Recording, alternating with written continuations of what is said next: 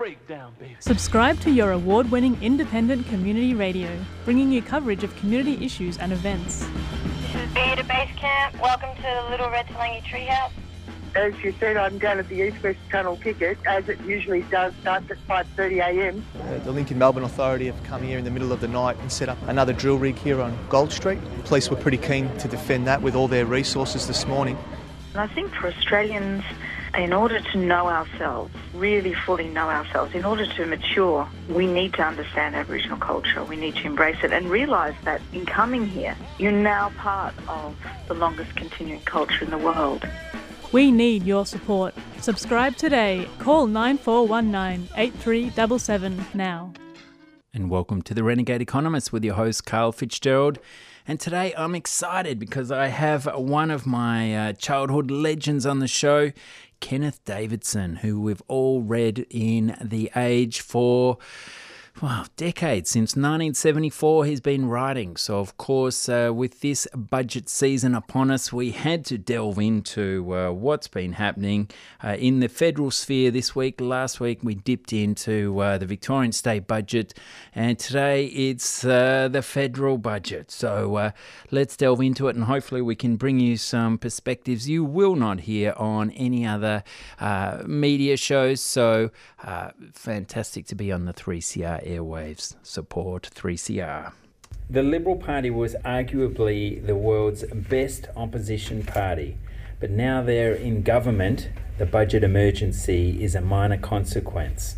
Kenneth Davidson, how did you rate last night's federal budget? Well, I thought there was a total disconnect between uh, the budget and their argument that the budget was not about who wins and who loses, but it's about long term economic growth and jobs. Because the way I see their fiscal strategy, that's not going to uh, uh, achieve the long term growth and the jobs unless they're uh, uh, very, very lucky. It's a sort of, it's as if they believe that just simply by cutting back on government spending, cutting taxes, and cutting the deficit, this will somehow spontaneously make room for the private sector to leap in and fill the gap. Well, I don't think that's the way the economy works. And if you look at the the uh, attachments to the budget, which are largely written by the Treasury, you can see that there all the risks in terms of the budget are on the downside. They quote the IMF, which is uh, downgrading its um, forecast quite uh, recently, and it says that the the three things that have kept the economy going, in a sense, better than um, what's it, what it may have, was the price adjustments um, allowed by the exchange rate, interest rates, and and wages. And I think that's right. I think the cutting the uh, official rates by the Reserve Bank on the day of the budget any benefits of which will flow will be through the impact of that on lowering the exchange rate, uh, so uh, perhaps making our exports a little bit more competitive and uh, also import competing competing industries because we are now in the situation I think where rapidly getting the situation that other countries are where uh, people for instance like myself who depend on retirement incomes uh, the amount of money that you have to have behind you has, has got to go up tremendously because the flattening of interest rates and profitability. So, in the short term, that cut in interest rates will probably, on balance, I would say, have a slightly more deflationary impact than an expansionary impact in the very, very short term.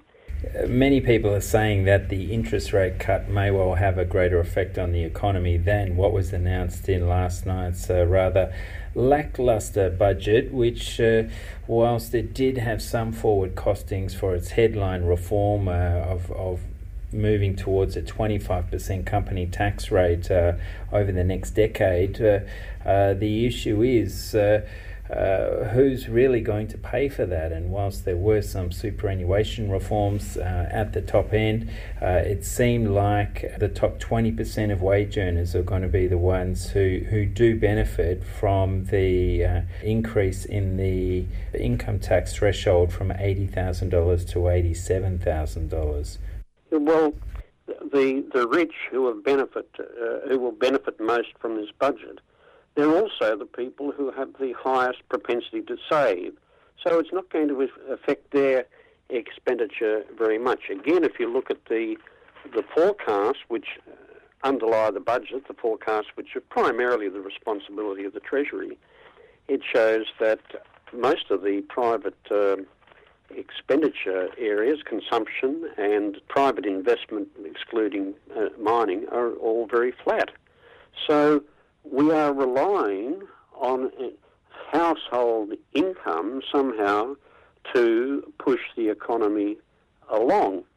And the only way it can do that, if wages are, are flat, there's no real growth in uh, in wages, or and not a strong growth in employment. Again, I think you can see from the uh, budget figures. Then the only way that uh, households will be able to lead this uh, uh, recovery in growth is if they're prepared to uh, increase household debt. Well, that's what's been happening, in fact, since uh, 2010, when uh, savings were about 8% of household incomes. They're now down to 6 It'll have to decline further if we're going to see that growth. And I suppose it, it, in some senses it makes sense. I mean, if you're going to uh, trash public education, if you're going to uh, not properly fund uh, uh, public hospitals, people have got to make private provision for these things. And if they don't have an increase in income, the only way they can do it is by reducing their their savings. So it's not. I don't think it's quite as uh, good an outlook as what uh, people think. Mm. Yes, the jobs and growth mantra was only repeated 13 times last night. And uh, reading the financial reviews, uh, Christopher Joye today, he's ha- uh, got an incredibly hard hitting article uh, entitled No Credible Reforms at All, Just Losses as Far as the Eye Can See. And the, for an opposition party, the Liberals, uh, they, they've been out and about on the pressures of government debt and why there's this budget emergency and why these cutbacks are needed. But uh, there's 86.3 billion losses over the, the next four years, and uh, they've only got uh, a two percent trimming of, of, those those losses. So it's uh, they really haven't cut back much. And uh, Joye goes on to say there's been an explosion in Commonwealth debt from 59 billion in 2008 to 497 billion by 2017. So we really do need to make some tough decisions, Kenneth Davidson. Where do you think the government should be looking? Well, I'm not so uh, uh, paranoid about the level of debt. I mean, it's interesting, again, the f- fiscal strategy. It doesn't talk about anything else except uh, reducing uh, tax as a share of uh, uh, GDP to the, the 30 year average up until a couple of years ago. Net debt, they wanted to uh, be reduced. Now, net debt at the moment is 19% of GDP. That's very low by international standards. The interest rates are low, and as we know, they're getting uh, moving into negative uh, territory. But already, in terms of Australia, our net interest expense in the budget is 0.7% of GDP. Mm. That's hardly a big burden, particularly when you think if the money is invested sensibly uh, in terms of uh, the, the, financing of that debt, that we should get a return far higher than the uh, uh very small cost of the interest. Well, some people are pointing to how Treasury likes to use net debt figures by including the 133 billion held by the Future Fund. But when you consider that within four years, uh, the Future Fund itself is going to need 195 billion just to meet unfunded public sector superannuation liabilities, uh, it doesn't quite look as good. And I, for one, have been someone who have been uh, pointing the finger at the private debt rather than public debt issues. But it seems to me that uh, now uh, the government debt to GDP ra- ratio uh, will be at some 29% in 2017, 5% above the GFC level. Uh, you have to look at some of the expenditures side and, and think, uh, you know, if you were a liberal thinking politician post election, what would you be looking at? Well, don't ask me what these people uh, are looking at. What I think all of us should be looking at is if our economy continued to grow at the long term rate of just over 3% a year, um, there will be no problem with managing external debt. If inappropriate policies lead to a growth rate uh, closer to one, one and a half percent, then we could be in, in trouble. But again, it comes back to how you invest uh, those uh, uh, those borrowings. And what we have at the moment is an unbalanced economy. It's very similar to the other Anglo-Saxon countries and some European countries. Austerity policies have been undermining the growth rate of the UK, even uh, uh, Germany, um, and as a result, monetary policy has to take up all the burden of uh, trying to prop up uh, the growth, uh, a reasonable growth in expenditure. And there's the uh, uh, there's the problem. I think that uh, the monetary authorities are required to make up the gap led by austerity. Mm, and and, and, and the other element where you know there's sort of waste here. We have the compulsory superannuation levy, which is now what nine and a quarter percent of wages, and that money is uh, mainly invested in in the uh, stock market. It's invested increasingly uh, in financial assets overseas as well, and where it's invested in Australia, they're looking around for high rates of return that are provided by these public-private partnerships, which are just simply rorts. So things like the weighted cost of capital for uh, Victoria's um, desalination plant is 11 and a quarter percent. 11 and a quarter percent. That's four times the uh, long-term uh, bond rate. Why are we uh, paying that sort of money and we're investing in roads and other things where the the interest is not so much in the uh, uh, the infrastructure, what it does, how viable it is, how much it contrib- contributes to the economy, but whether it's a deal which uh, yields high rates of turn, a return to the people who put their uh, or managing these funds. Mm, I did note that road expenditure looked to be up some 60% on last year's uh, funding. Road, road expenditure, expenditure is not the way to be uh, going. I mean, the government seems to have uh, learnt that uh, tobacco is a, uh, a bad, a bad uh, way to spend your money. It has external costs in terms of the impact on on health so they feel free to whack up the uh, tax on health. Um, and so does the, uh, uh, the, the opposition. They have a, a, bipartisan policy there. But if they can learn that uh, that these taxes, which retard the growth of expenditure on bads, uh, actually lead to structural improvements in the economy, why can't they apply the same to, say, a, a sugar tax, which is what the UK Tories have done in their recent budget, and most importantly of all, a carbon tax.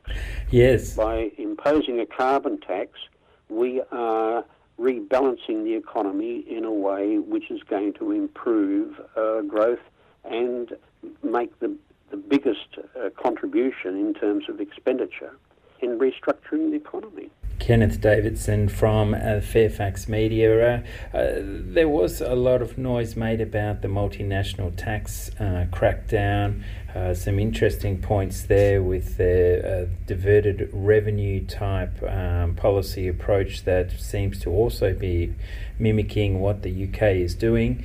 Uh, but uh, it's only going to add up to some uh, it's uh, $650 million over four years. So it's peanuts, really, when you consider how many billions of dollars we're in deficit. And uh, I'm just wondering what's going to happen to the, uh, the health budget and, and, particularly the family tax benefits package um, from next year onwards if uh, the Conservative Party does indeed win this election. Well, there's a lot of ruin in the world, isn't there? I think that in terms of the, uh, uh, well, I think it's called the uh, Google tax reforms, um, they do, in fact, well, they hope to uh, generate a lot more uh, revenue than, what was I think you said, about two, two or three billion dollars.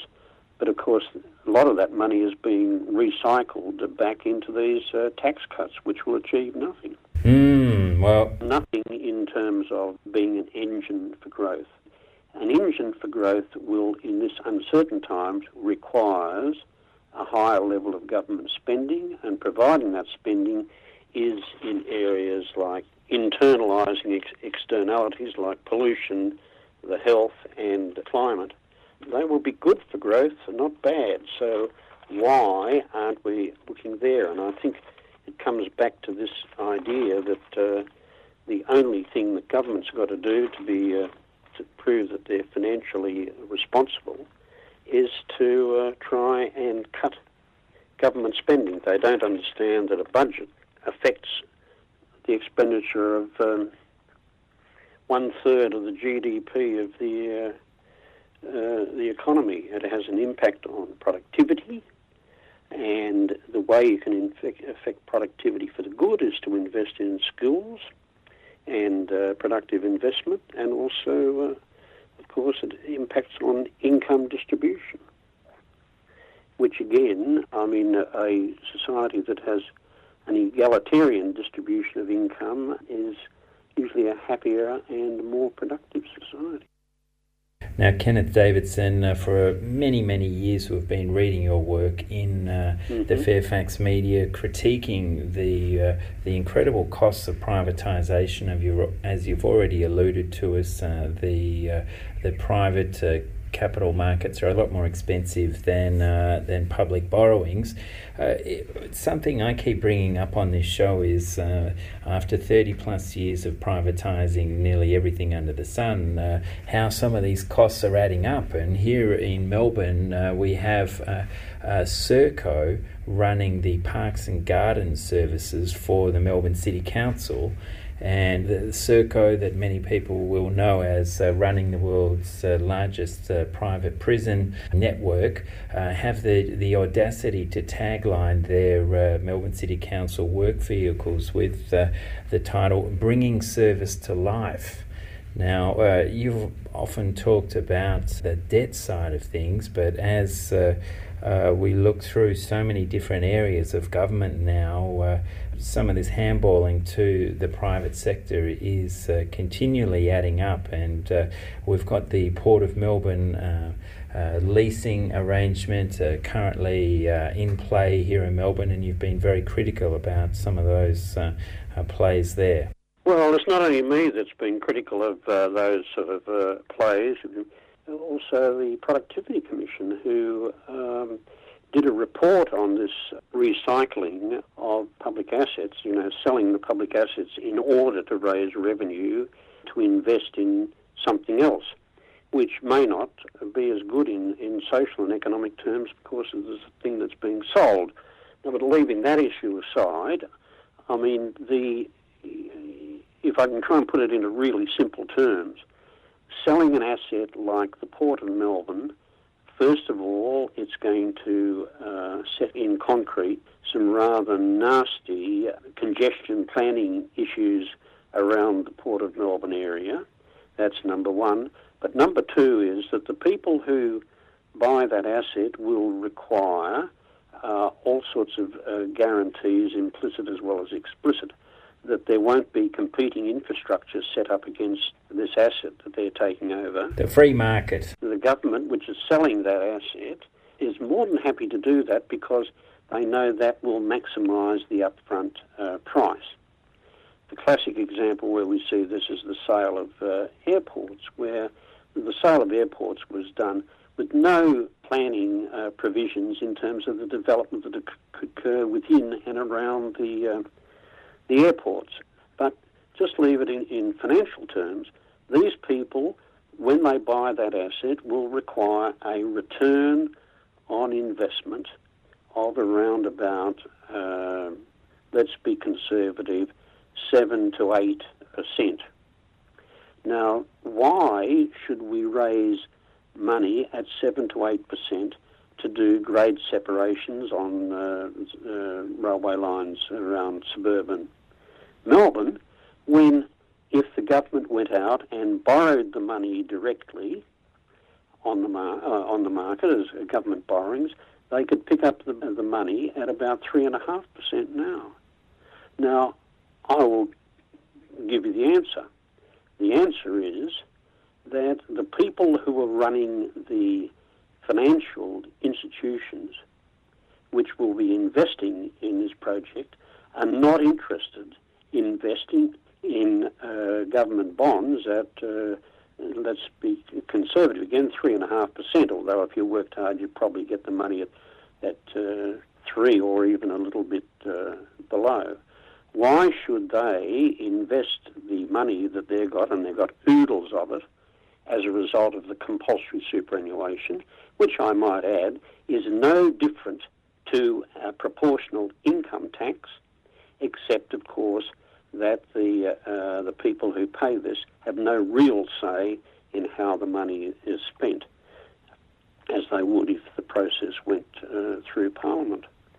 The reason is that uh, there are, this activity generates a huge amount of economic rents which a number of people who are involved in this sort of decision making uh, uh, find very lucrative. They certainly do, and for me, I, I was uh, gobsmacked to find a story that uh, Political Insider told me about I'd missed, and that was that regarding the Port of Melbourne, uh, it was a recent Supreme Court ruling that uh, cut the valuation of the, the land around the Port of Melbourne uh, from 665 million to 150 million.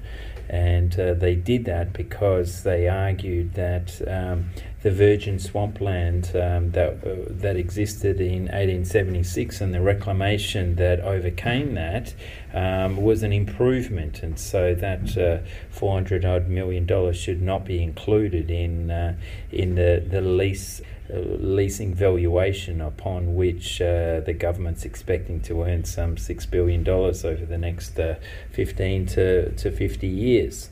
So uh, it's incredible how the public interest gets edged away out uh, from all sides, and uh, in the end, we're left with this budget emergency type mantra that will lead to more privatisation of our world leading health system. Mm. Yes, well, there's as you know, there's more than one way to uh, skin a cat. But I mean, it's very hard for these people to come out and say, well, we don't think that, um, you know, you should have more more schools or more hospitals. We, we haven't got the money, so we'll get some private person to do it. But of course, it ends up costing the taxpayer um, conservatively about twice as much as what it would cost if the government did it and it would have, would be better run Twice. be more open. Twice as much. Where is that a, a regular figure that's brought up these days? The cost of pri- privatisation is double what the public could deliver. Well, I mean, the cost of a PPP as an alternative to uh, uh, raising public debt, you have a look at the figures. I mean, you can raise uh, public debt at the moment for, let's say, about three, three and a half percent and most of these PPPs are the weighted average cost of capital return to the investor is more than double that. Right, you are. It's not rocket science, but these people can't look you know people in the eye and say, uh, uh, you know, we can't afford to do it because we don't like you. Uh, they have to have a, sort of an excuse, and so we have this whole mantra about uh, public investment is uh, is wasteful. And there we have Kenneth Davidson. Kenneth Davidson from Fairfax and formerly uh, Dissent magazine. So, uh, very interesting to hear his insights there on how we could reduce some of these incredible cost overheads affecting uh, the public. And Oh my, my, oh my! Uh, last night watching the budget was uh, very unconvincing. Uh, Scott Morrison, the new treasurer, and when uh, you have a look at it, uh, the government has one of the, if not, well, George Megalogenis, I'm sure he said last night, they have the, the highest spending government on record, so 25.8% of GDP. Uh, there's no new housing affordability initiatives. Uh, the spending there was barely CPI indexed. Homeless funding was frozen. Needless to say, negative gearing was untouched. Uh, infrastructure spending was up slightly, with roads up, from what I could see, some 60%.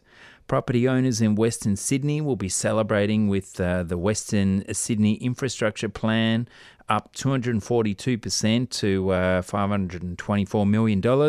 Remember that wherever infrastructure is provided, people want to live near these new services because it saves them time getting to work or uh, is, is a more beautiful environment with a new park there. So, uh, of course, the land values go up. So, uh, sure, there was a, a multinational tax, uh, multinational company tax crackdown. Uh, apparently, some of the, the thousands of ATO workers who were sacked two years ago are going to be re employed, and uh, this is only going to bring in $650 million. It's uh, peanuts. And smokers, sure, they're going to be hit with some $4 billion over four years, but that pales in comparison to the almighty tax haven we're all um, some way or another involved in, and that is our housing. Uh, the price of uh, Australian land increased by $525 billion last financial year. The year before that was $345 billion. And of course, here in Victoria, that upkick was $133.7 billion. But if you have a look in the Victorian Treasury budgets, found out the details there, they're only uh, saying that there's a, a, $2 billion increase in uh, Victorian land values. So uh, thanks very much, Daniel Andrews. Give us back that uh, extra $131 billion, will you? Paul Little, the former chairman of the Essendon Football Club, some of you may have seen in the Australian yesterday, uh, bought a property for $18.5 million two years ago, filled out some paperwork, uh, rubbed shoulders with a few uh, political insiders, had his uh, uh, town planning application approved, and he sold it this week for a goddamn $60 million. That is just incredible. That is where this $525 billion is coming from, these rezoning windfalls. So we have to look at this if we're ever to wind back these incredible um, budget deficits that the Liberal Party are enabling. It's just uh, going on and on and on. And uh, we need more people to uh, recognise that there must be a fairer way, not like what Malcolm Turnbull told us today. Just ask your mum and dad, they're going to buy you a property. Well, what about all those who miss out on it? Why should we be paying more and more for housing? It's just going to mean that our debts are going to keep going up and up and up. And very, very soon we're going to have uh, multi generational mortgages. All right, my name's Carl Fitzgerald. Uh, thanks very much for listening to the Renegade Economist. Please share it with your networks and uh, ask us any questions uh, on the Facebook Earth Sharing page, um, Twitter under the same name at Earth Sharing. Course, uh, email renegades at earthsharing.com au. Okay, Four Corners was on this week, a big housing story. Our president, Catherine Cashmore, was involved. A bit disappointing, really. They were a bit too light and supported the trickle down housing supply mantra. Shame on you, Four Corners. All right, uh, let's get out of here as uh, Small Talk is about to uh, step in here on 3CR. Whether it's hip hop, blues, reggae, jazz, opera, roots, Koori, or world music you're into, 3CR's music menu is serving it up to you. You're with Music Sans